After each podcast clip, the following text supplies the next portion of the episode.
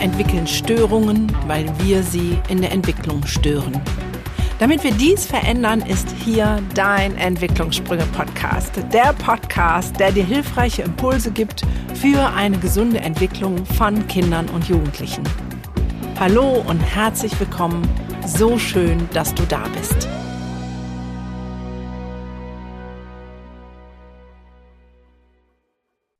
Hallo und herzlich willkommen zu einer neuen Folge Entwicklungssprünge Podcast und diesmal mit einer ganz wunderbaren und bezaubernden Frau. Ich freue mich sehr. Wir haben gerade schon ein bisschen geplauscht über dies und das und Fingernägel und Tannenbaum und ähm, Adventskalender. Erstmal total schön, liebe Inga, dass du dir heute Zeit nimmst und wir das trotz meiner Rauchstimme hier gemeinsam rocken. Schön, dass du da bist. Ich danke dir, liebe Gunda. Ich freue mich total. Ich habe es eben schon gesagt, ich habe einen kleinen Fangirl-Moment. Ich finde das richtig schön, hier zu sein, weil ich deine Arbeit und dich als Mensch sehr bewundere und sehr toll finde. Und ich bin richtig happy, dass ich hier bin. Ja, und ich bin genauso happy und äh, komme dann ja auch gerne in deinen Podcast, weil dieses ja. Kompliment kann ich direkt einmal zurückgeben. So, Dankeschön. für alle, die Inga nicht kennen, das ist schon fast gerade derzeit nicht möglich, weil Inga geht gerade viral. Ein bisschen. auf Instagram. Hm. Ähm, Du hast so schön bei dir stehen Schamanin und LTC, ähm, Life Trust Coaching. Ähm, aber wer bist du? Ich mag immer so ein bisschen, dass jeder mal erzählt, wer bist du als Mensch? Also, wer ist die Inga? Wohnt die, außer mit dem Tannenbaum, mit einem Hausschwein, fünf Katzen in der zehnten Etage eines Hochhauses? Keine Ahnung. Erzähl mal gerade ein paar Sachen. Also, wenn so eine Minute Zeit, dich zu beschreiben. Okay. Let's go. Auch eine interessante Idee mit dem Hausschwein und den fünf Katzen. Also Katze geht leider nicht, auch wenn ich gerne eine hätte, aber ich vertrage sie nicht. Nein, nein. Also ich bin ähm, 51 Sommer jung. Ich lebe in Düsseldorf. Ähm, das ist auch meine Heimatstadt, meine Herzstadt. Ich bin zwar in Ratingen geboren, aber vom Herzen immer schon Düsseldorferin. Und ich lebe in einer Zweizimmer, naja, zweieinhalb Zimmer, müsste man sagen, Wohnung. Denn ich habe eine Dachterrasse, die heißt Little Ibiza, weil sie so ist wie Ibiza im Sommer. Du hörst uh. Grillen, Zirpen und so weiter. Und du hast immer einen leichten Wind, was in Düsseldorf im Sommer recht wenig, selten ist. Das ist, also das ist mein Leben. Also zweieinhalb Zimmer, Little Ibiza ist das halbe, weil es geht nur im Sommer. In der dritten Etage, also Dachgeschoss, in einem nördlichen Teil von Düsseldorf, eher im grünen Bereich, im ruhigeren Bereich. Ich lebe alleine. Ich habe keine Kinder, keine Haustiere, keinen Mann. ich, also äh, free as a bird sozusagen und wirklich, äh, ja, all by myself. Und yes. auch das gehört zur Geschichte, weil das, äh, glaube ich, das war, wo mich auch meine Lebensgeschichte hinbringen sollte äh, unabhängig und, und frei und mit mir zu leben, selbstständig, also auch als Coachin und Schamanin selbstständig zu wirken und meinen Lebenstraum wahrzumachen, nämlich mit Menschen zu arbeiten und daran zu arbeiten, dass es ihnen besser geht. Wunderbar. Da sind wir so. schon so beim, beim Ende und frei und ich finde das so schön, weil du strahlst es so aus. Also man sieht diesen Freedom in dir. Ja. Das, ähm, das liebe ich so an dir. Ähm, aber lass uns mal genau dahin kommen, weil ich weiß, manche, die mir folgen oder diesen Podcast hören, sind so, ah, Schamanin. Dann mhm. kommt schon so das erste. Mhm. Ähm, so, jetzt bist du aber eine bodenständige Frau und mhm. du bist ja nicht als Schamanin mit, ich weiß nicht was, welchen Ritualen initiiert und auf die Welt gekommen, mhm. sondern ich sage mal, was warst du denn in deinem Leben davor? was ganz anderes. Also, ja, doch, was ganz anderes. Also, in meinem Leben davor war ich irgendwann mal 17 Jahre im Vertrieb, im Vertriebsaußendienst. Geil. Da komme ich her von der, von der Straße sozusagen und habe so Technikkram verkauft. Mhm. Und äh, war dann fünf Jahre in der Personalentwicklung bei Mediamarkt. Und habe dort, genau, und habe dort Mitarbeiter gecoacht und Führungskräfte trainiert und ausgebildet. Das habe ich auch mit richtig viel Herzblut gemacht und da fing das ja. schon so an. Also Training und Coaching äh, war da so mein Start. Ja. Und äh, da bin ich dann so zur Persönlichkeitsentwicklung rübergewechselt. Also da habe ich dann gemerkt, das ist mein Steckenpferd. Ich möchte nicht nur Menschen dabei helfen, wie sie Sachen besser verkaufen, sondern ich möchte Menschen entwickeln, in ihre Persönlichkeit entwickeln. Gab es da ähm, irgendeinen Schlüsselmoment? Also wie kamst du da drauf von, okay, ich trainiere die im Verkauf und ähm, Personalmanagement, zu sagen, okay, äh, also gab es da irgendeinen so Schlüsselmoment zu sagen, hm, that's not enough? Kein Schlüsselmoment, sondern eine Entwicklung, würde ich sagen. Also es war Okay. ein Prozess. Ich habe halt im Laufe der Jahre gemerkt, wie sehr mir, also wie- diese Teile, die wir im Training hatten oder im Coaching, wo es nicht mehr um die Verkaufstechniken und so weiter ging oder Führung, sondern um die Persönlichkeit der Menschen. Und je tiefer es wurde, desto besser. Also das war so meins, wo ich merkte, da brenne ich für. Ja, Dann war irgendwann klar, ich muss irgendwie was anderes machen. Ich habe währenddessen, muss man vielleicht auch noch sagen, mich ja auch schon ausbilden lassen. Also ich habe ähm, jetzt seit, glaube ich, seit zehn oder elf Jahren bin ich aus, auf dem Weg. Ich habe vier Jahre mich kinesiologisch ausbilden lassen. Also da habe ich ganz, ganz viel gemacht. Dann kam eine The Work Coach Ausbildung, dann kam die schamanische Ausbildung und die war zum Ende meiner Mediamarktzeit auch fertig. Also neben, ja, ich hatte so wie so ein Doppelleben, ja. Ich hatte so ja, meinen meinen Beruf und habe nebenbei ganz viele Ausbildungen gemacht und war da schon orientiert auf wie kann ich Menschen helfen? Ich habe mich immer mit, also es ist jetzt ein abgedroschenes Wort, aber ich, ich, ich, ich kenne kein besseres, mit Heilung beschäftigt. Also ja, was heilt uns denn? Also was bringt uns denn weiter? Was, was macht denn, und Heilung nicht im Sinne von, was macht uns wieder vollkommen, sondern ähm, wo, was brauche ich und was brauche ich als Mensch, damit ich eine alte Wunde schließen kann, damit ich Sachen verarbeiten kann und so weiter. Und da habe ich gesucht. Ja, Ne? Und da, im Grunde war es eine Suche und zum Ende der, der Mediamarkt-Ära, das war dann einfach eine, eine Entwicklung im Unternehmen. Die haben irgendwann gesagt, ähm, wir, äh, wir müssen aussortieren. Es gab ja da so einen großen, äh, so einen großen Crash mal irgendwann vor ein paar Jahren und da mussten sie einfach ähm, Personal abbauen. Und ja, dann habe ich die Chance ergriffen und habe das Danke-Päckchen mitgenommen, was sie gegeben haben, wenn man freiwillig geht ja, und, äh, und habe den Sprung gewagt. Ja, und dann habe ich noch ein bisschen gebraucht, um mich wirklich zu trauen, mich auch selbstständig zu machen, weil ich hatte so eine ultra Angst davor. Ich habe, was weiß ich was gedacht. Ich sterbe, ich verhungere, ich komme, ich werde in den Kerker geworfen. Was weiß ich. Also alte, ganz alte ja, Ängste. Habe noch ein bisschen gebraucht und bin noch mal in einen Vertriebsjob gegangen und das war der Schlüsselmoment. Ich bin äh, es kam dann Corona und ich bin dann zwei Wochen vor Ablauf der Probezeit entlassen worden von meinem damaligen Chef, äh, aus diversen Gründen. Und ähm, ich habe ihm damals gesagt, ähm, nachdem ich kurz geheult habe, habe ich gesagt, du, ich glaube, ich werde dich demnächst anrufen und mich bei dir bedanken. Und er hat er gesagt, wieso? Sag ich, ja, weil ich glaube, du hast gerade das gemacht, was ich brauchte, damit ich jetzt mich endlich traue und mich ja, selbstständig mache. Und das war auch so. Ich habe ihn drei Wochen später angerufen und mich bedankt. sehr geil. Da habe ich mich äh, getraut und bin gesprungen, weil ich war fertig ausgebildet. Ja, Die Ausbildung bei Veit, die Life Trust Coaching Ausbildung, die kam noch on top.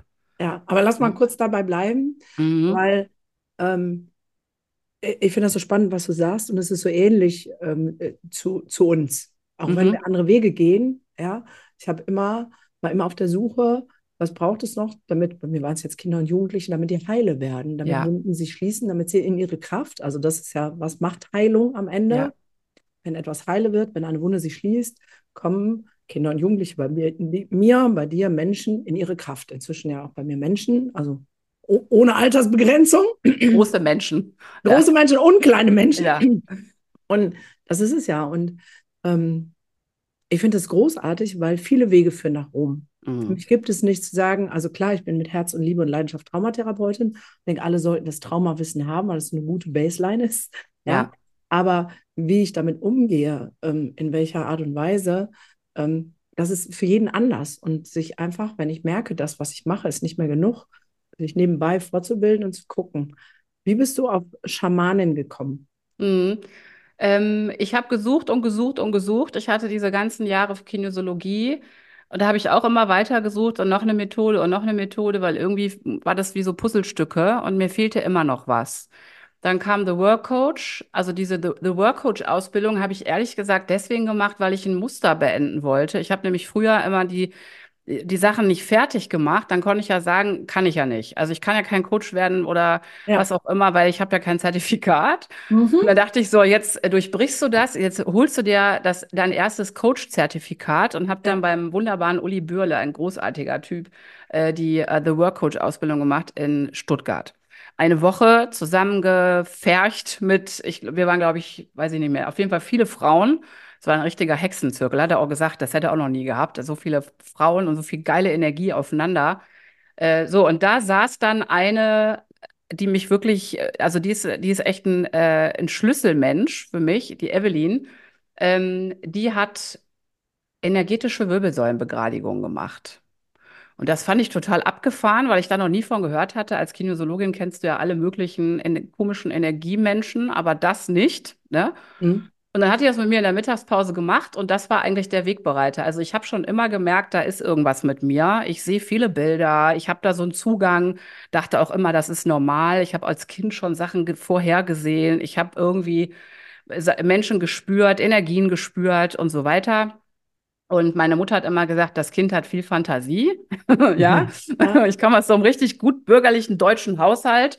Also da wird man nicht mal Schauspielerin, geschweige denn Schamanin, ja. Also das ist ganz weit weg gewesen. Und für mich ja. war das auch, ich habe mich immer lustig gemacht über Menschen mit Heilsteinen und, äh, und Engelkarten und so, so Astro-TV habe ich mich weggeschmissen. Ja, also das war ganz weit weg für mich.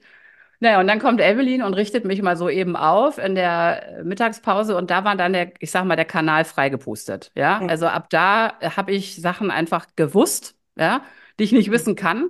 Und dann musste ich mich noch ein bisschen sortieren eine ganze Weile. Was ist mit mir? Die hat dann auch mit mir so geübt und mich Sachen gefragt nach Menschen, die ich noch nie gesehen habe. Und dann kamen Wörter aus meinem Mund und ich dachte, oh Gott, jetzt hast du eine Psychose. Du spinnst jetzt völlig.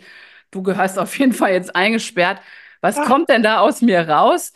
Und dann musste mir das erstmal jemand erklären, was das ist. Das nennt sich Channeln. Und das haben wir, by the way, um das mal klarzustellen, alle, die Fähigkeit haben wir alle. Wir haben alle Hellfühligkeit und Hellsichtigkeit und hellhörig und hellriechen. Nur die Kanäle sind nicht mehr alle auf, ja? Das ist ein, nur das ist einfach, da bin ich jetzt nichts Besonderes. Ich habe nur die Ausbildung gemacht. Aber schön, dass du das sagst, weil das wäre jetzt so meine Frage, ne? Ähm, bist du ein Medium und ähm, ja, wir alle, wir alle. Ja, genau. Das. Ja. Gibt es nur, äh, ich finde das total spannend. Ähm, ich war ja selber auf so einem Wochenende mit 100 Ladies. Das ist echt eine Special Energy. Ist es. Äh, und ähm, da ist eine, die ich kennengelernt habe, bei der wurde auch ein Kanal, so wie du das sagst, ja. freigepustet. Und die hat dann den Impuls gekriegt, ähm, ähm, zu malen und zwar ähm, gechannelt zu malen. Mhm. Seelenbilder. Mhm. Genau, Seelenbilder. Hell malen würde ich das dann nennen. Ja, genau. Schön. Ja, und ich dachte so krass. Und dann hat sie mir die Bilder gezeigt und hat, hat dann zum Beispiel erzählt, dass sie ähm, ein Bild malen sollte für ein Pärchen, also die Energie von ihm und ihr zusammen. Und während sie das gechannelt, also sich in die Energie, um das mal zu übersetzen für alle, die jetzt denken, Channel, was ist das? Ja. Beim Fernsehen, den nächsten Channel, nein, also in die Energie des anderen hineinzugehen, weil wir sind alle miteinander verbunden. Ja ähm, Energie hört nicht da auf und fängt da an und ähm, wir können über Kilometer hinweg die Energie des anderen spüren. Sie ist in diese Energie dieser beiden Menschen und dann kam eine dritte Energie dazu und die hat sie dann mitgemalt.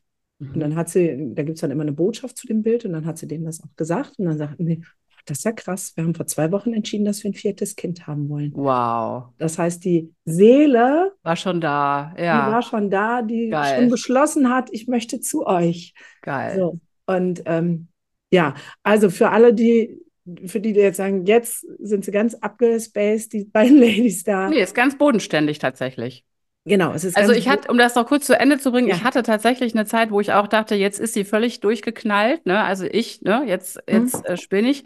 Und ich habe dann auch noch ähm, suchen müssen, wo docke ich denn so an, weil mit Engeln und so hatte ich es echt nicht. Da habe ich immer die Augen gerollt und habe dann aber durch auch ein Erlebnis äh, die, die Verbindung zu den Indianern gespürt. Also eine, ist mhm. eine alte Seelenerinnerung tatsächlich, dass da, da war schon mal was. Und dann habe ich eine Ausbildung gemacht beim Andreas Helmer in Norddeutschland in Schmalensee, heißt das, genau. Ähm, genau, das ist auch ein ganz bodenständiges Nordlicht und äh, der hat uns einfach ganz sauberes Handwerk beigebracht. Und das ist nichts anderes. Also als Schamanin oder als Schamane guckst du, kannst du in die geistige Welt, also du kannst dich mit der geistigen Welt verbinden. Ich sage immer, das sind die Kollegen von der Nachbarabteilung. Ne? Das ja. sind einfach Energien, die da sind. Ähm, das ist wie so ein höheres Wissen, ein, eine höhere Quelle oder auch unser höheres Selbst oder unser höheres Sein ist da oben. Und äh, genau, und dann ist Schamanismus total Handwerkszeug. Also da, ja. da, da arbeitest du mit, mit, mit äh, Utensilien und du machst Dinge ja. um es Menschen besser gehen zu lassen. Das ist ganz bodenständig. Ja, und ich glaube, das ist so schön, deswegen feiere ich dich auch so, weil du das genauso bodenständig rüberbringst. Und ich glaube, es braucht erstmal nur die Grundidee zu wissen, es ist wirklich tatsächlich alles Energie. Ja. Ähm, also Aber vielleicht hilft das, ähm, ich sage das immer, vergleiche das immer gerne mit, ähm, mit Aufstellungsarbeit. Das kennen ja viele Menschen, ne? wenn du so ja. Familienaufstellungen machst. Ja. Das ist im Grunde das gleiche Prinzip. Da, da, da steht jemand für dich als Stellvertreter oder als Mama oder Papa oder wie auch immer und geht in deine Energie oder in die Energie dieser Person und spricht auf einmal dieselben Sätze und du denkst, hä? Woher wissen die das? Wieso, yes. wieso sind die so? Wo, ja. Die kennen die doch gar nicht. That's it. Und das ist im Grunde nichts anderes. Ja, es ist einfach genau. Energie. Genau, und ähm, ich denke, so eine Grundidee davon zu sagen, wir, das ist zwar hier alles irgendwie Materie, ne? Ja. ähm, aber das, was wir sehen und wir eine Materie nennen, also Moleküle, die man angreifen kann, sind tatsächlich nur 95, äh, 5 Prozent und 95 Prozent ist Energie. Und es ist, ja.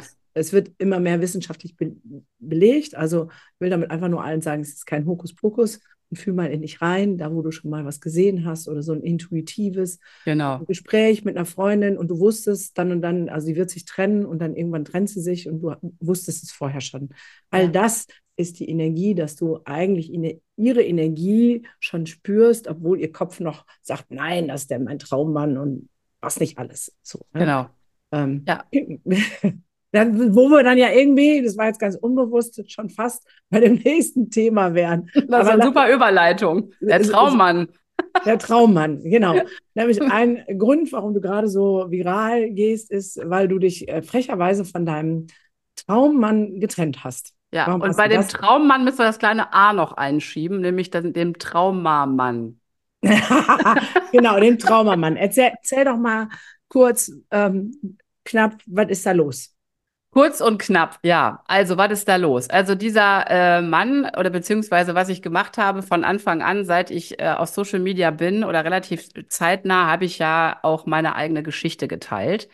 Nicht nur mit einem Mann, um den es jetzt in den letzten zwei Jahren vermehrt ging, sondern auch meine Kindheit. So und mhm. meine Kindheit, also ich komme aus einem narzisstischen Elternhaus. Ich habe Narzissmus in die Wiege gelegt bekommen mit einem narzisstischen Vater und einer kodependenten Mutter, also einer co-abhängigen Mutter.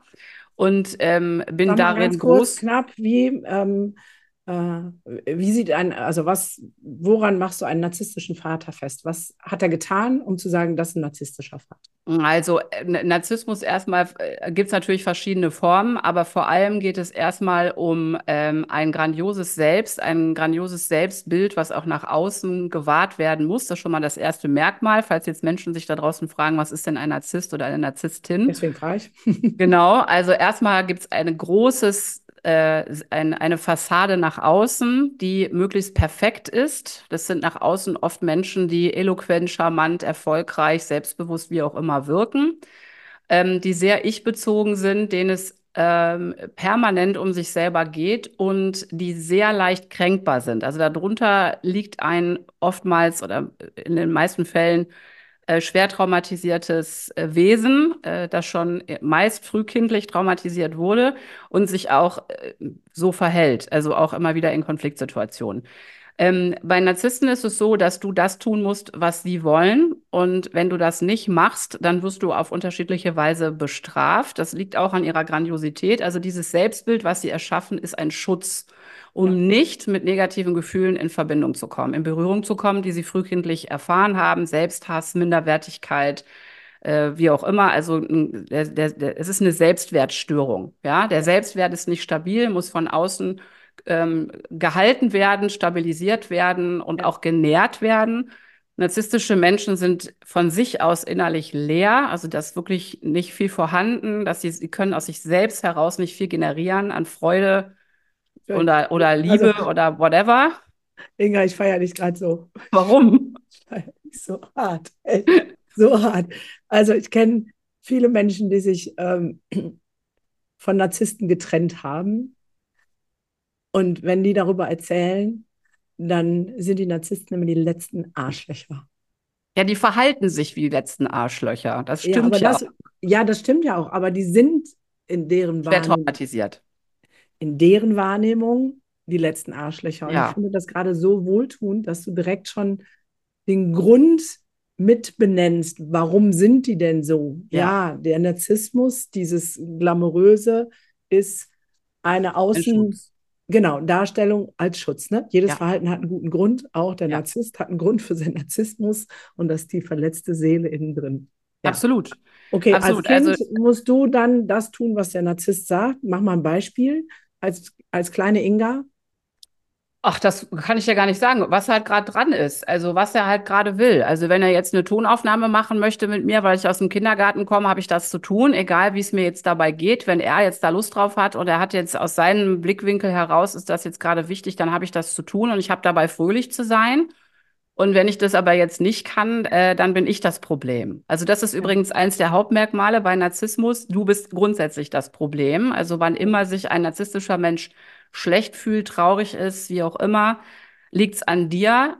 Die Reflexionsfähigkeit bei sich selber ist nicht so vorhanden, ja. ja. In sehr seltenen Fällen. Sehr, es gibt welche, ja. die können das, aber die wenigsten. Ja. Ähm, was schlimmer ist äh, als Kind, ist äh, von narzisstischen Eltern, ist, dass du, also einmal musst du performen, du musst nach außen performen, du musst perfekt sein, du bist ein ja, du bist ein, ein Statussymbol, ein Mini-Me und du musst das perfekte Kind sein. Das ist auch gerade bei narzisstischen Müttern extrem ausgeprägt. Okay. Ähm, und die Problematik ist aber, dass du, ähm, dass du funktionieren musst. Also du musst einfach immer funktionieren. Und du weißt aber nie als Kind, wie die Laune des Narzissten oder der Narzisstin gleich ist, weil die wechselt permanent. Die sind sehr instabil in ihrem Gefühlsleben, sehr leicht kränkbar. Und das, dann beginnt das sogenannte Eggshell Walking, also man auf Eierschalen laufen. Also du, du weißt irgendwann als Kind, du bist immer in einer Gefahrensituation, du bist immer unsicher. Ja. Äh, du spürst, dass du nicht für das geliebt wirst, was du bist, wie du bist, sondern nur, wenn du performst, wenn du funktionierst. Eigene Meinung, eigene Bedürfnisse sind nicht erwünscht, denn das ist anstrengend für einen Narzissten. Es geht ja um seine Bedürfnisse. Also stell dir vor, du hast ein dreijähriges Kind vor dir in einem Körper eines Erwachsenen, das permanent Zufuhr will, permanent Aufmerksamkeit möchte und auch will, dass es sich dauernd um ihn oder sie dreht. Und gleichzeitig mhm. bist du aber das Kind und wünschst dir von deinem Vater, deiner Mutter Liebe und gesehen werden und okay, äh, Zuspruch. Jetzt, jetzt muss ich mal ganz blöd fragen. Das gibt es aber schon in Abstufungen, ne? Ich bin jetzt mal. Ähm Narzissmus, der, also narzisstische Anteile haben wir ja alle in uns, ne? Ja. Und das ist ja auch gut so. Das ist, das ist ja auch ja. bis zum gewissen Punkt gesund und das dürfen wir auch haben. Und narzisstisch ist nicht Narzissmus. Das sind nochmal zwei völlig verschiedene Dinge. Ich spreche jetzt wirklich von der Persönlichkeitsstörung.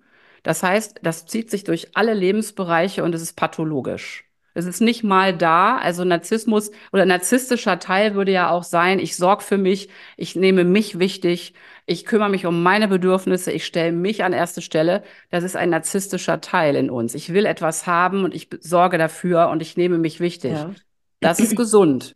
Ja. Aber wenn du dann anfängst, ähm, andere Menschen abzuwerten, weil du dich selber erhöhen musst, oder du fängst an zu manipulieren, oder du ähm, äh, drehst äh, ständig die, äh, die Schuld um. Also du bist nicht in der Lage zu, äh, zu reflektieren, sondern schmeißt es immer dem anderen rüber. Und ja. du bist nicht in der Lage, aus dir selber heraus gute Gefühle zu generieren und musst das immer von außen haben. Dann sind wir schon im Bereich. Und wenn Menschen anfangen, darunter zu leiden, dann sind wir im Störungsbereich. Narzissten leiden nee, tatsächlich. Ja, also jetzt, sorry, wir machen jetzt mal klein, wir machen mal eine kleine Therapiestunde draus, okay? Ja. Aber bei mir, nicht bei ja, dir. gerne, ja. so, ja. Bei, ähm, bei dem, was du gerade alles erzählt hast, da musste ich tatsächlich an meinen Vater denken. Mhm. Ich habe den aber noch nie als Narzissten betrachtet. Vielleicht, weil es immer, äh, also ich komme ja aus diesem strengen christlichen Zeugs, so, und wenn ich das jetzt so äh, mal in den Rahmen setze, dann hat mein Vater sich diese Bestätigung auch über dieses Christentum, mhm. so er ist der Heilige, er ist der äh, Große. Ne? Zu Hause sah es dann ganz anders aus. Ja. Musste immer funktionieren. Mhm. Ich kann mich noch an, an ähm, ich weiß, das war meine erste Trennung von meinem ersten Mann. Ähm, da haben wir telefoniert und mit jedem Wort, was er sagte, schossen mehr Tränen. Mir ging es schlechter, mir ging es mhm. schlechter. Und dann habe ich gesagt, Papa, hör einfach auf, mir geht's mit jedem Wort, was du sagst, geschehen. Ja, das täte mir leid, aber das müsste alles gesagt werden, weil ich wäre einfach so falsch jetzt gerade und es wäre alles so. Und mhm. ähm, ne, er hat das dann nicht, ähm, deswegen meine Frage tatsächlich, er hat das dann nicht mit seinem Ego, ähm, so ich muss, la la la la la, mhm. sondern er hat immer diesen, ähm, das Bepperle Jesus genommen. Ja. So, ne? Also in, in, in Jesu Dingen muss das alles so und so sein und deswegen geht das alles nicht. Aber all das, was du an Symptomen gesagt hast, ich sage, ja, So, so war es bei mir halt vorhanden. Wir haben tatsächlich, das muss man echt so sagen, äh, ganz, eine ganz große Generation von Kindern von Narzissten oder Enkeln von Narzissten und Narzisstinnen, weil wir ja äh, unsere Eltern, Großeltern und so weiter, da liegen ja ganz, ganz harte Traumata, Kriegstraumata ja. und was da alles noch ist drin. Und das, wir haben tatsächlich eine, eine große Bandbreite also unserer Eltern und Großeltern, wo viel Narzissmus vorhanden ist, weil die natürlich auch nicht aufgearbeitet worden sind. Ja, ja also mein Vater ist. Geben, das wird auch weitergegeben und Narzissmus ist sogar ja. vererbbar. Also es wird auch sehr unterschätzt, aber das ist tatsächlich eine Störung, die bis zu 75 Prozent vererbbar ist. Also der, die Anlage kannst du auch mitbekommen haben. Und dann ist immer die Frage, was passiert in deinem nachfolgenden Leben, dass die Störung ausbricht oder nicht. Ja, und was ja, du gerade beschreibst zum Beispiel, äh, ist ja so Empathielosigkeit. Ne? Dieses, äh, die, du sagst, dir geht es nicht gut und er macht weiter und weiter. Das ist auch ein Merkmal von narzisstischen Menschen. Ähm, die, da fehlt es an emotionaler Empathie. Viele glauben, äh, Narzissten haben gar keine Empathie. Das stimmt überhaupt nicht. Also kognitiv haben die sehr viel, müssen die sogar, weil die Menschen sehr schnell lesen müssen, um sie manipulieren zu können. Das heißt, die können sehr gut äh, verstehen, dass du gerade traurig bist oder leidest oder wie auch immer. Aber emotional haben die die nicht. Gar nicht. Und ja. das geht auch nicht, weil das würde Nähe und Intimität bedeuten und das können Narzissten nicht. Auch wenn sie das immer vorgeben, aber das können sie nicht. Ja. Und das ist tatsächlich so, dass, ähm, also es kommt immer ein bisschen auf den Störungsgrad an. Ja. Ne? Also man kann auch eine narzisstische Störung in einem Bereich haben, in einem Lebensbereich. Ja, äh, also ich gebe mal ein Beispiel. Das sind so Abstufungen. Beginnt mit einer narzisstischen Prägung. Das ist zum Beispiel etwas, wenn, das kenne ich bei mir selber auch, da habe ich ja auch äh, was abgekriegt von, mein, von meinem Vater. Ähm, früher war es noch schlimmer, heute kann ich das sehen, aber ich beschreibe das mal, hm. was da passiert. Wenn äh, ich stark gekränkt wurde früher aus irgendeinem, aus irgendeinem Grund, und es muss gar nicht so sein, dass du mich wirklich kränkst, sondern dass ich mich ja. gekränkt fühle, weil du was sagst oder tust, was mich an meine traumatischen ja. äh, Erfahrungen erinnert, dann ähm, kommen ganz starke Gefühle hoch, kindliche Gefühle, denen ich nicht Herr werde. Und äh, mein Selbstwert rauscht in den Keller. Also das ja. merke ich gar nicht, wie schnell ich abrausche. Mhm. Und das Denken steht mir in dem Moment nicht zur Verfügung. Ich gehe direkt aus dem Kontakt. Ich gehe direkt in die Handlung und aus dem Kontakt. Ich werde dann kalt, schalte ab und alles egal. Das nennt sich narzisstische Prägung. Das kennen sehr viele von uns, dass wir so reagieren. Ja, voll. So, und wenn das, ähm, wenn das sich wenn das in allen Lebensbereichen passiert und du beginnst ja. darunter zu leiden, dass du zum Beispiel keine guten Beziehungen mehr führen kannst, ja. Dann kommen wir in den Störungsbereich. Und dann gibt es, was machst du da eigentlich? Mein Hintergrund sieht so scheiße aus. So, jetzt, Und äh, genau, und, und dann gibt es natürlich bei Narzissmus noch ein paar Merkmale. Also da muss man jetzt wirklich auch noch mal unterscheiden. Was ich jetzt zum Beispiel beschrieben habe, kann einfach eine narzisstische Prägung sein, die sich in einem Teilbereich deiner Persönlichkeit befindet. Das heißt aber nicht, dass du deswegen ein pathologischer Narzisst bist. Pathologischer Narzisst ist definitiv jemand oder Narzisstin, ist in beiden gleich, ist definitiv jemand, der, der Menschen wirklich benutzt, um Zufuhr zu bekommen, um gewisse Dinge zu bekommen und auch manipuliert, also starke Manipulationstechniken. Gaslighting ist zum Beispiel ein Begriff, das ist äh, diese Schuldumkehr, also klassischer Satz eines Narzissten, ich habe dich betrogen, ich musste dich betrügen, weil du mir nicht genug Aufmerksamkeit geschenkt hast. Das ist Gaslighting. Ja, ich habe mich so und so verhalten, weil du das und das getan hast. Mir geht's gerade schlecht, weil du das und das getan hast. Ja, oder auch ähm, Umkehr der Aussagen. Also ich habe jetzt gerade das eine gesagt, im nächsten Satz sage ich das andere. Das ist zum Beispiel, das sind so Hauptmerkmale. Und ganz wichtig, wenn du nicht machst, was ich tue, äh, was ich will, dann werde ich dich bestrafen. Mit Silent Treatment, ich rede nicht mit dir, oder ich mache Stonewalling, das ist, wenn ich gekränkt bin, dann mache ich eine ja. Steinmauer, kommst du nicht mehr an mich ran. Ich ignoriere ja. dich einfach, ich überhöre dich. Okay. Ja, das sind alles so, das ist erstmal okay. nur an der Oberfläche ja. gestrichen. Ja, okay. Aber dann, ähm, alles klar, dann habe ich das ein bisschen klarer, weil ähm, in der Vehemenz ähm, war das jetzt dann bei meinem Vater nicht. Ähm, ja. Ähm, klar gab es dieses Funktionieren müssen, dann kriegst du Liebe und Zuneigung ähm, aber dieses bewusst immer bestrafen und Stonewashing, der war einfach, ja. Und trotzdem finde ich das sehr schön, dass du sagst, okay, es ist ein Trauma, was da zugrunde liegt, dass jemand so wird. ja, ich weiß auch, dass ähm, sowas transgenerational übertragen werden kann. Ähm, aber auch da, die Epigenetik lehrt uns, es muss, heißt nicht, dass es da bleiben muss. Nee. Nee, ne? muss es nicht. Also nur noch schon mal als, als äh, ne, nicht so, oh, Schock, ähm, mein Vater, mein Opa war es, ich bin es nicht, mein, äh, ne? und jetzt ja. meine Kinder sind dran. Ähm, maybe, dass da was ähm, als Grundveranlagung da ist, aber nichts in unserer dreidimensionalen Welt muss so bleiben, wie es ist, außer die nee. Augenfarbe, es sei denn, wir tun bunte Kontaktlinsen rein oder die Haarfarbe mit Haarfarbemittel. Ähm, das ist was, was genetisch festgelegt ist und mit Chemie geändert werden kann. Alles andere kann durch innere und äußere Arbeit, Energiearbeit äh, tatsächlich geändert werden. Ja, ja erstmal genau. danke für den, den Einblick da. Das war so deine Kindheit, das hast du also. Genau, da bin ich so mit groß geworden ja. und äh, daraus resultierte natürlich auch ein äh, Ich bin nix und ich kann nix und ich werde auch nie was. Das war übrigens ein Originalzitat meines Vaters. Das habe ich, damit bin ich durch die Welt gelaufen mit so einem. Was dann ja auch erklärt, warum du so ähm, Stress hattest, dich selbstständig zu machen, weil wer nichts ist und nichts kann oh und Gott. sowieso nie was wird, muss ich auch nicht oh selbstständig machen. Ja, ja, genau. Das erklärt das. Also ich war wirklich, ich komme von wirklich, was Selbstwert betrifft, auch von ganz unten. ja. Und äh, habe da wirklich. Guck mal, wenn man dich heute so ansieht, ne? Du strahlst. Kann man sich nicht mehr vorstellen, ne? Nee, und ja. also allein deine Nägel sind schon ein Ausdruck für mich von totalem Selbstwert. Ja, geile Kiste und deine Tattoos und deine ganze Wham. So, das ist ja. so, Wham, hier ist die Inga. Ja, ich habe mich halt irgendwann auf den Weg gemacht. Ich, ich wusste noch nicht, wo ich hin will. Ich wusste aber, ich will glücklich werden in diesem Leben und ich will nicht so wie meine Eltern werden. Und was auch immer ich dafür tun muss, gehe ich dann los. Und das ja. hat auch wirklich wehgetan, muss ich sagen. Also brauche ich dir nicht sagen, aber das Aufarbeiten von Traumata tut einfach so scheiße weh. Ich sag's einfach mal auf Deutsch, ja. Ähm, und da bin ich einfach seit äh, ja keine Ahnung, seit über zehn Jahren dran und bleibe da auch dran und äh, packe mir immer wieder neue, äh, neue Dinge an mir und habe auch meinen eigenen narzisstischen Anteil am Wickel und äh, auch meinen co-abhängigen Teil am Wickel. So, und so kam es dann auch, um äh, die Frage von, von eben nochmal aufzugreifen, warum gehe ich ja. gerade so viral, was ist da los? Ähm, ich habe mich natürlich dann in meinem eigenen Beziehungsleben sehr gerne mit Narzissten eingelassen, ohne zu wissen, warum, wieso die Beziehungen so blöd sind. Denn ich wusste natürlich damals noch gar nichts von Narzissmus und habe immer nur gedacht, ich bin irgendwie in blöden Beziehungen.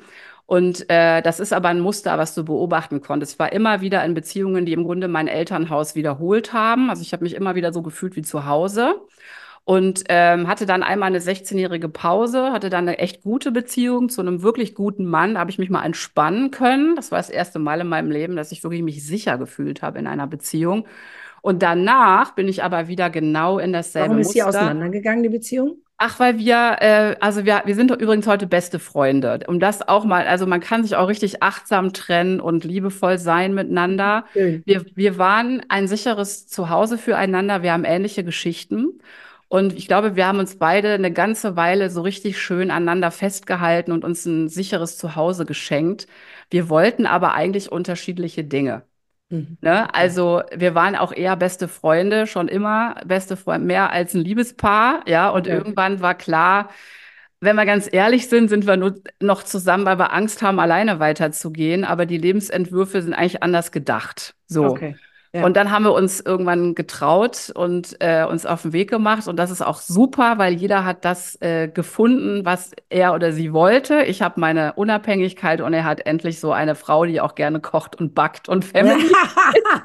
Geiler Scheiß. ja, also, sehr cool. Super und wir sind als Freunde sind wir spitze. Also ja. wirklich, das ist unser, so, da passen wir gut zusammen.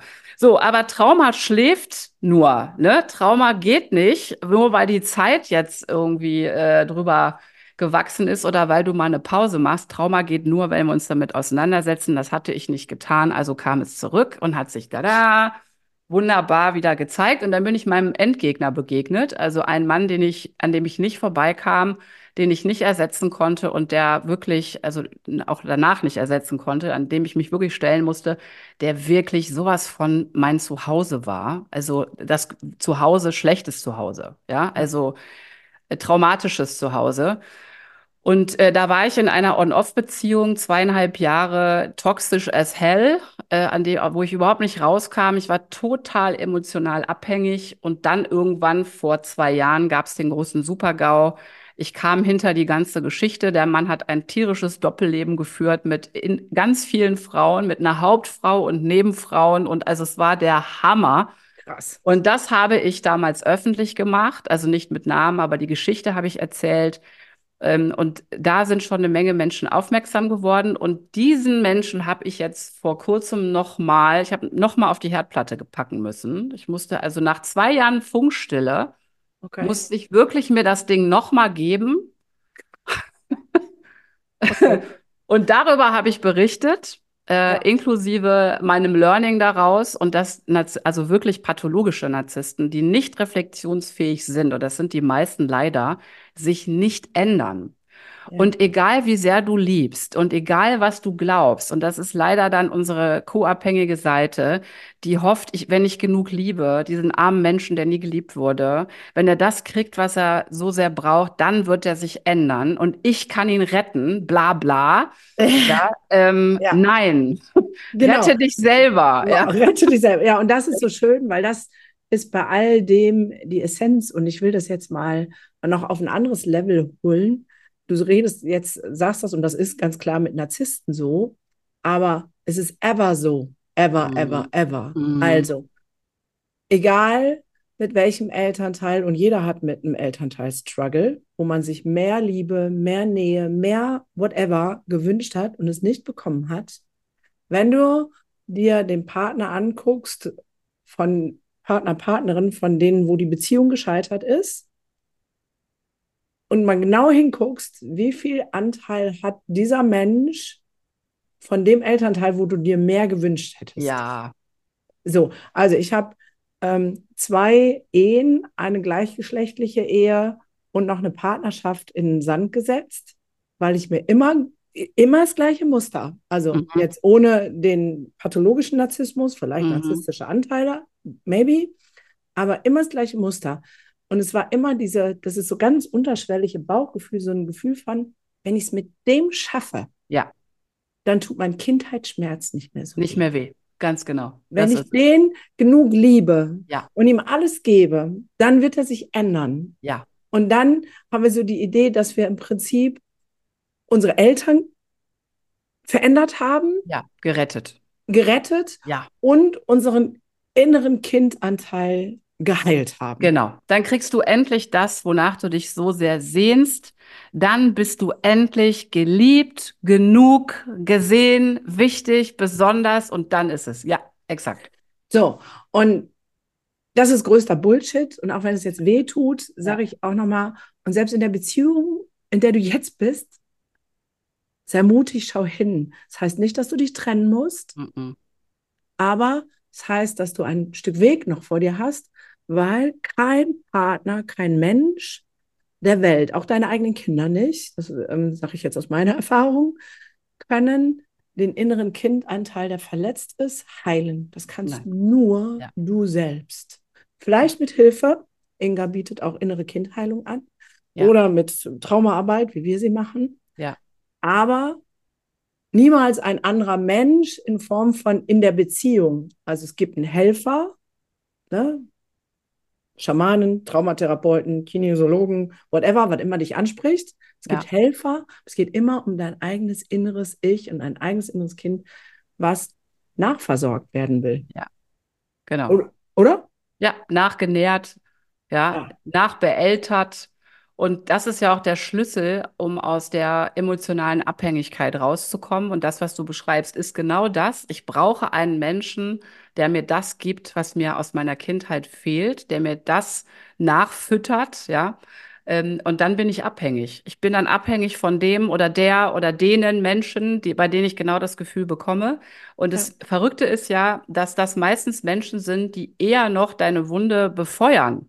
Also meistens suchst du dir, also zumindest in meinem Fall, und das ist bei Menschen, die aus äh, diesen ungesunden oder dysfunktionalen Beziehungen kommen von zu Hause, so, dass du dir genau diese Menschen auch noch suchst, die extra nicht dir das geben. Also das, wenn du in einem äh, mit einem äh, äh, toxischen Menschen in einer Beziehung bist, du wirst immer wieder an deine Wunde von ich bin nicht gut genug erinnert. Jeden Tag. Ja. Und dann versuchst du da Liebe reinzugeben, dass es besser wird, damit der sich ändert, aber es tut's nicht und du wirst immer leerer und leerer und leerer und immer abhängiger. Ja. Und eigentlich ist es so leicht, wenn man es verstanden hat, ne? Ja. Wenn auch, aber bis es beim Herzen ankommt, dauert es halt, dass du mal die Lampe rumdrehst, also das, was du diesem Menschen gibst, um zu, von dem zu kriegen, was dir fehlt, ist eigentlich auch bekloppt, das ist wie so ein Umweg. Ja, statt, ja, also ja. ich gebe dem jetzt, damit der mir gibt, was ich möchte. Warum gibst du es dir nicht gleich selber? Ja, dreh mal die Lampe rum und lieb diesen Menschen, lieb dich mal so, wie du diesen Menschen liebst. Ja. Und fütter dich mal selber nach. Und das ist aber das Schwerste. Ja, und dann wäre genau die Frage, jetzt weißt du so viel, du bist schon so weit und Schamanin und Persönlichkeit, alles, was wir jetzt gehört haben. Mhm. Und dieses auf die Herdplatte fassen ist ja jetzt ziemlich fresh. Das ist ja, ja. nichts, was ähm, sagt, ach ja, damals, da war ich noch nicht so weit. So, Warum musstest du noch mal ran? Kann ich dir sagen, habe ich mich auch gefragt. Habe ich wirklich auch mit zu tun gehabt? Habe ich übrigens auch öffentlich erzählt, habe ich mich echt mit, habe ich gerungen, weil ich mich echt geschämt habe, weil ich ja alles weiß. Und äh, ich kann es dir sagen, ich hatte so ein Ding noch am Laufen. Mein kindlicher Teil hat immer noch eine, also ich sag's mal wie so ein das ist doch mein Mann, wir gehören doch eigentlich zusammen Ding am Laufen. Also diese Märchenprinz, es gibt ja auch diese ganz komischen, toxischen Konzepte von Twin Flames und weißt du, ne, so, irgendwie, eigentlich gehören wir doch zusammen. Da ist doch was Gutes in dem, ne, und irgendwann kommt das auch raus. Das Ding hatte ich noch am Laufen und ich glaube, das liegt daran, ich wollte mich nicht mit dem Schmerz auseinandersetzen, wenn ich den wirklich loslasse. Aber ihr hattet zwei Tage, zwei Jahre keinen Kontakt. Mehr. Kein Kontakt und trotzdem habe ich das gehalten. Nicht bewusst, das war immer wieder mal da. Ich habe immer wieder mal an den gedacht und ich habe mir das so geparkt, glaube ich. Also ich war so, irgendwann wird alles gut. Und das ist, also aus meiner Sicht ist das unser Märchenkind-Ich, das Happy End. Irgendwann wird alles gut. Wir als, wir kind, als Kind willst du, dass alles gut wird. Ist dieser kindliche Teil. Und was ich nicht, womit ich mich nicht auseinandersetzen wollte, war das Gefühl, wenn ich den komplett loslasse und alles, was damit zu tun hat, dann bin ich ganz allein. So fühlt sich das nämlich an für mein inneres Kind. Jetzt bin ich alleine zurückgelassen. Es gibt keinen Papi mehr, es gibt keinen Halt, es gibt keine starken Arme, du bist ganz alleine. Und das ist ein so ohnmächtiger Moment, der ist so hart zu nehmen und da scheuen wir uns vor, den zu fühlen und da durchzugehen weil wir noch nicht gelernt haben, uns selbst zu halten. Und das ist auch nachvollziehbar, weil du, du hast, bist in dem Moment wirklich in deinem Kind-Ich und bist, keine Ahnung, zwei Jahre, drei Jahre und hast keinen Halt mehr und ja. denkst, du stirbst. Und erst als ich ja. stark genug war, mich selber zu halten und auch bereit war, gesagt habe, jetzt reicht's, jetzt gehe ich wirklich da rein, das habe ich auch gemacht, da ging es. Und dann konnte es. Was hast du gemacht, um dich äh, selber zu halten? Ich habe mich tatsächlich selbst gehalten, also so gehalten. Ich habe mich in den Arm genommen und ich habe gefühlt, ich bin in den Schmerz rein und habe wirklich dem, dem Raum gegeben. Ja. Und das ist wirklich ein Moment von Sterben in dem Moment. Ja. Fühlt sich ja. an, wie jetzt sterbe ich. Es passiert natürlich gar nichts, außer dass du in deinem Wohnzimmer sitzt und weinst. Aber innerlich hast du es. ja. Ich liebe deinen Pragmatismus. Sehr geil. Du brichst auseinander. Und ich habe mich aber selbst gehalten und ich habe mittlerweile eine gute, ähm, durch auch die Arbeit, ähm, die, also als Coach, ich habe einfach eine gut, ein gutes Verständnis von, wo ist mein kindlicher Teil, wo ist mein Eltern-Ich und wo ist mein Erwachsener, ja. mein Erwachsenen-Ich aus der Transaktionsanalyse und habe dann ganz bewusst beide Teile da gehabt. Also ich habe mich als Elternteil gehalten, also ich war in meinem fürsorglichen Eltern-Ich und habe meine Kleine gehalten und habe ihr gesagt, wir werden das schaffen und ja. ich bin für dich da yes. und es wird gut und dann lässt es nach. Ja. Und so mache ich das jeden Tag, weil es kommt ja immer wieder. Meine Kleine hat immer noch Angst und sagt, wo ist ein Papi? Wo ist ein Papi? Wie, ist, wie, wann kommt denn Papi wieder? Ja. Und dann halte ich mich und sage mir dasselbe. Papi kommt nicht, aber ich mache das hier für uns. Ja. Und dann mache ich Dinge, die gut für uns sind. Ich baue mein Business weiter auf. Ich sorge, dass Umsatz reinkommt. Ich gebe uns Sicherheit, Stabilität. Äh, ich mache Dinge, die mir Freude bereiten, die mir gut tun. Ich lasse mir die Nägel schön machen, mache mir die schick, ja, whatever, ja? ja. Oder tanz durchs Wohnzimmer. Also um das Kind-Ich und das Erwachsenen-Ich beide zu kultivieren. Ja. Genau.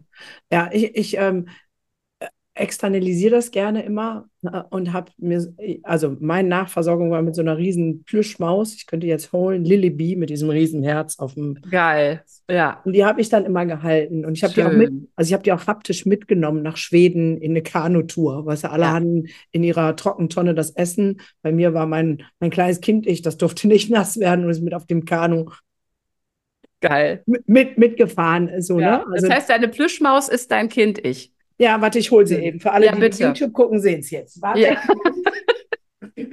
Geil. Tada. Oh, wie süß. Und sie hat auch einen extra Namen. Das ist mein Kind-Ich und das ist die Lilly. Lilly.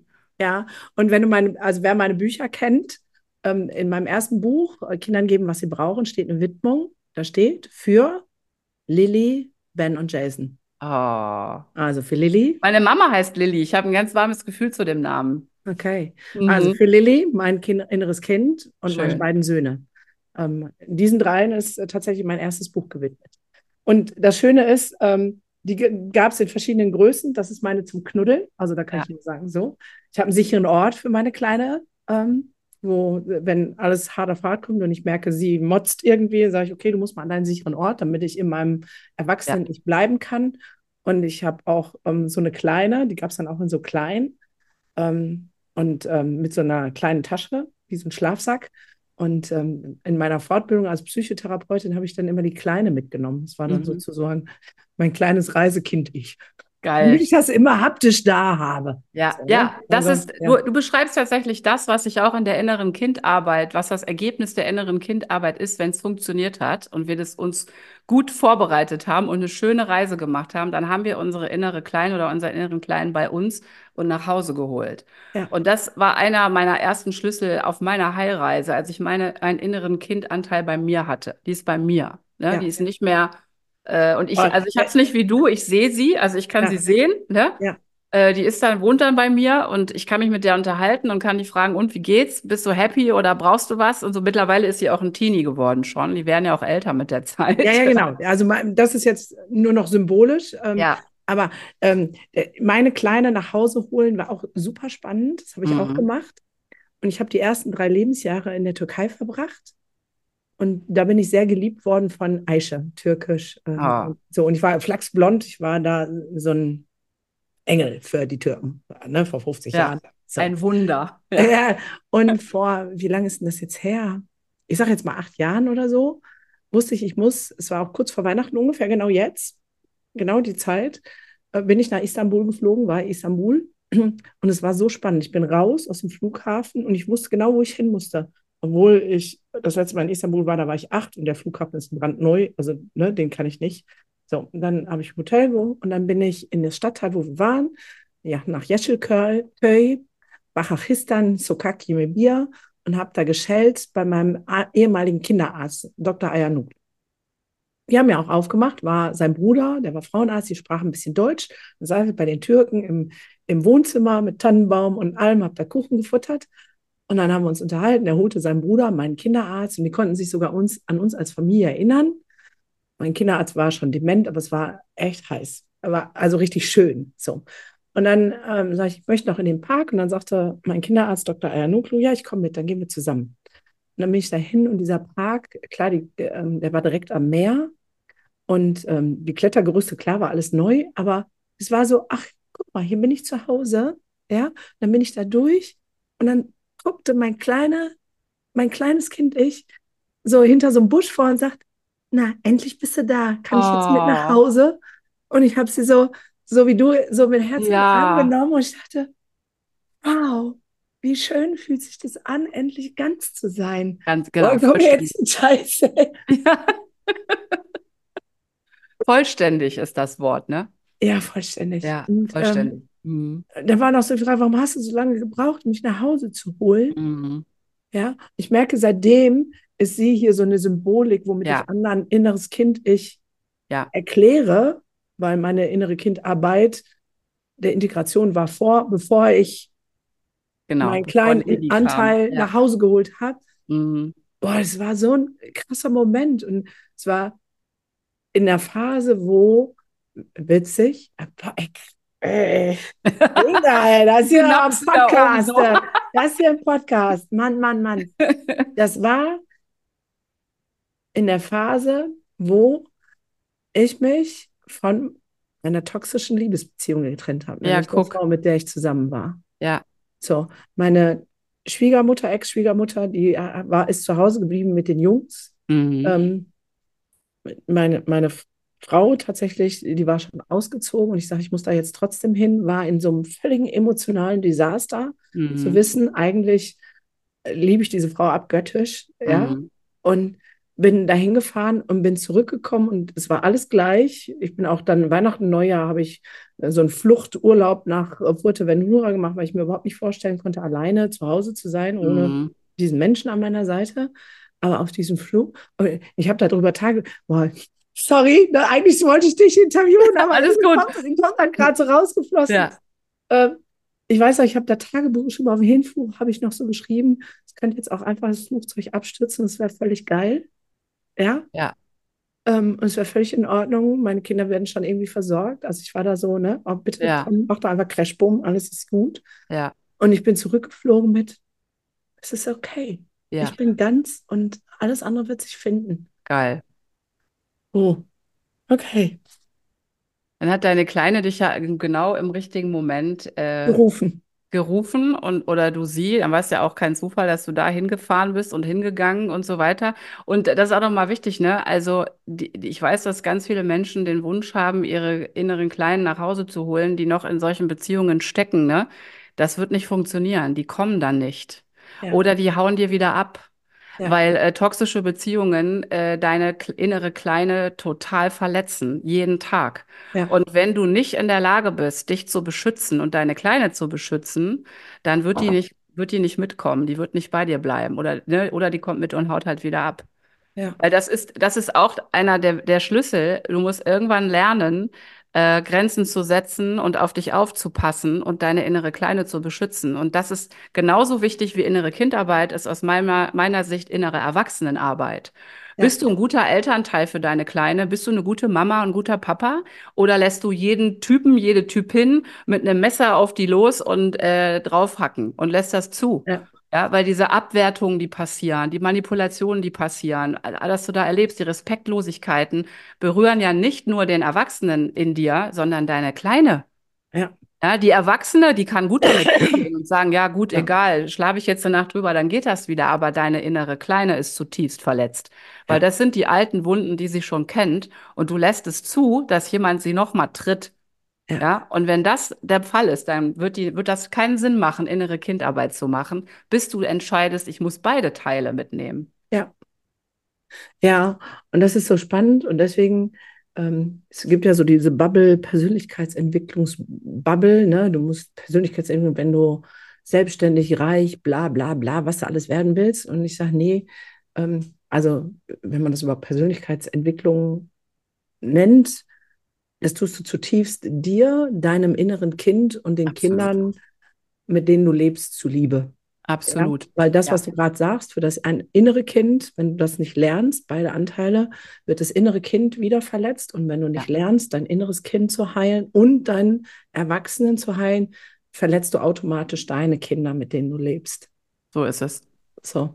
Und deswegen ist es eigentlich eine Aufgabe, ähm, von jedem von uns. Und wie schön wäre das, wenn wir das immer mehr, mehr, mehr können, weil ich dann weiß, dass die nachfolgenden Generationen viel weniger zu tun hätten. Bitte, das wäre so schön. Das wäre so mein, meine Wunschvorstellung. Alle arbeiten ihre derzeitigen noch vorhandenen Traumata auf und gehen jetzt bitte nicht mehr weiter.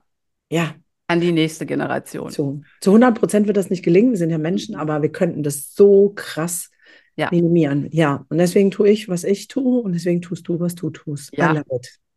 Ja, so yes. ist das. Ja, ich bin auch davon überzeugt, ähm, dass einfach in jede Generation auch eine Seele geboren wird, früher oder später, die äh, Traumazyklen beendet. Ja. Die stark genug ist und sagt, so, ich gehe jetzt in Heilung, nicht für die davor, sondern für mich, aber ich nehme die davor und auch die danach mit. Ja. Für die, danach hat es ja auf jeden Fall eine Auswirkung. Ja. So.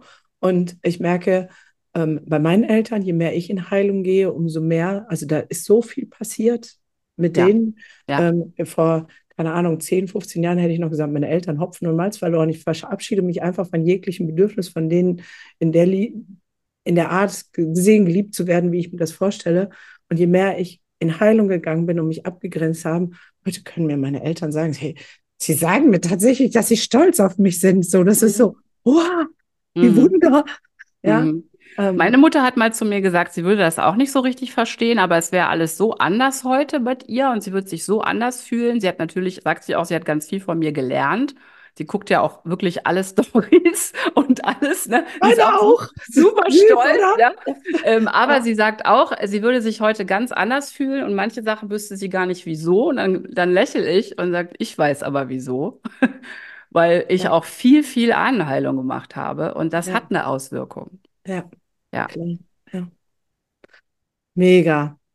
Liebe Inga, wir können endlos weiter quatschen. Ja. Ähm, wir machen das dann ähm, nächste Woche in deinem Kommst Podcast. du zu mir und dann drehen wir es rum. Ja, Ich danke dir für deine Offenheit. Ich danke dir für dieses Gespräch, was für mich schon wieder heilsam war. Viele Erkenntnisse. Von ja.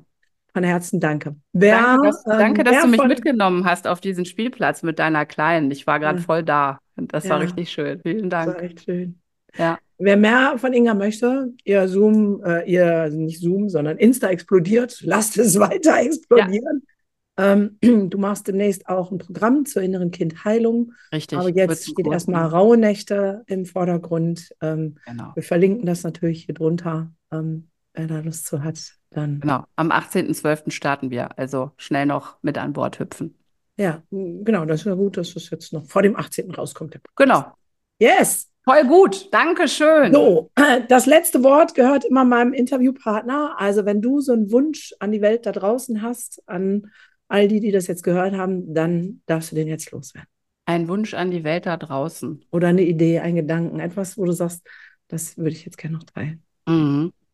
Ja, ähm, ich möchte gerne diesen, allen Menschen da draußen sagen, es ist vollkommen egal, von wo du losgehst. Es ist völlig egal, von wo du kommst, was du erlebt hast und wie oft du das Gefühl hast, dass du das nie packen wirst, dass du nie ankommen wirst, da du, wo du hin willst. Da möchte ich dir gerne Mut machen und dir sagen, doch wirst du.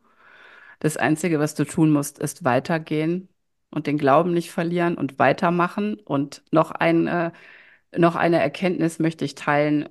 Die Momente, die am meisten wehtun, sind die Momente, in denen du heilst. Es sind nicht die Momente, in denen es dir gut geht, sondern die, die so schmerzhaft sind. Das sind die Momente, in denen du heilst und du bist dann mittendrin in der Heilung. Und wenn du da weitermachst, dann wirst du auch da ankommen, wo du hin willst. Das ist sicher. Gibt es nichts hinzuzufügen? Ich kann nur noch mal so machen hier. Wer, wer das auf YouTube guckt, sieht diese wunderbaren Herzen. Ja, das ist, also für die, die es nur hören, die Gunda macht ein Herz mit ihrer Hand im Zoom und dann fliegen da lauter Herzen raus. Also in der Kamera. Ich fand es geil. Weiß nicht, wie es geht, aber es ist geil. Ja, liebe Inga, von Herzen danke. Ich danke auch. Und ähm, an alle anderen, bis ganz bald. Tschüss. Bis bald. Tschüssi. Und auch in der nächsten Podcast-Folge gibt es wieder krassen Input für den nächsten Entwicklungssprung. Und denk immer daran, Wachstum findet immer außerhalb der Komfortzone statt. Und Kinder sind von Hause aus schon großartig. In diesem Sinne, bis zur nächsten Folge von deinem Entwicklungssprünge-Podcast. Du willst nichts verpassen? Dann abonniere noch jetzt diesen Podcast.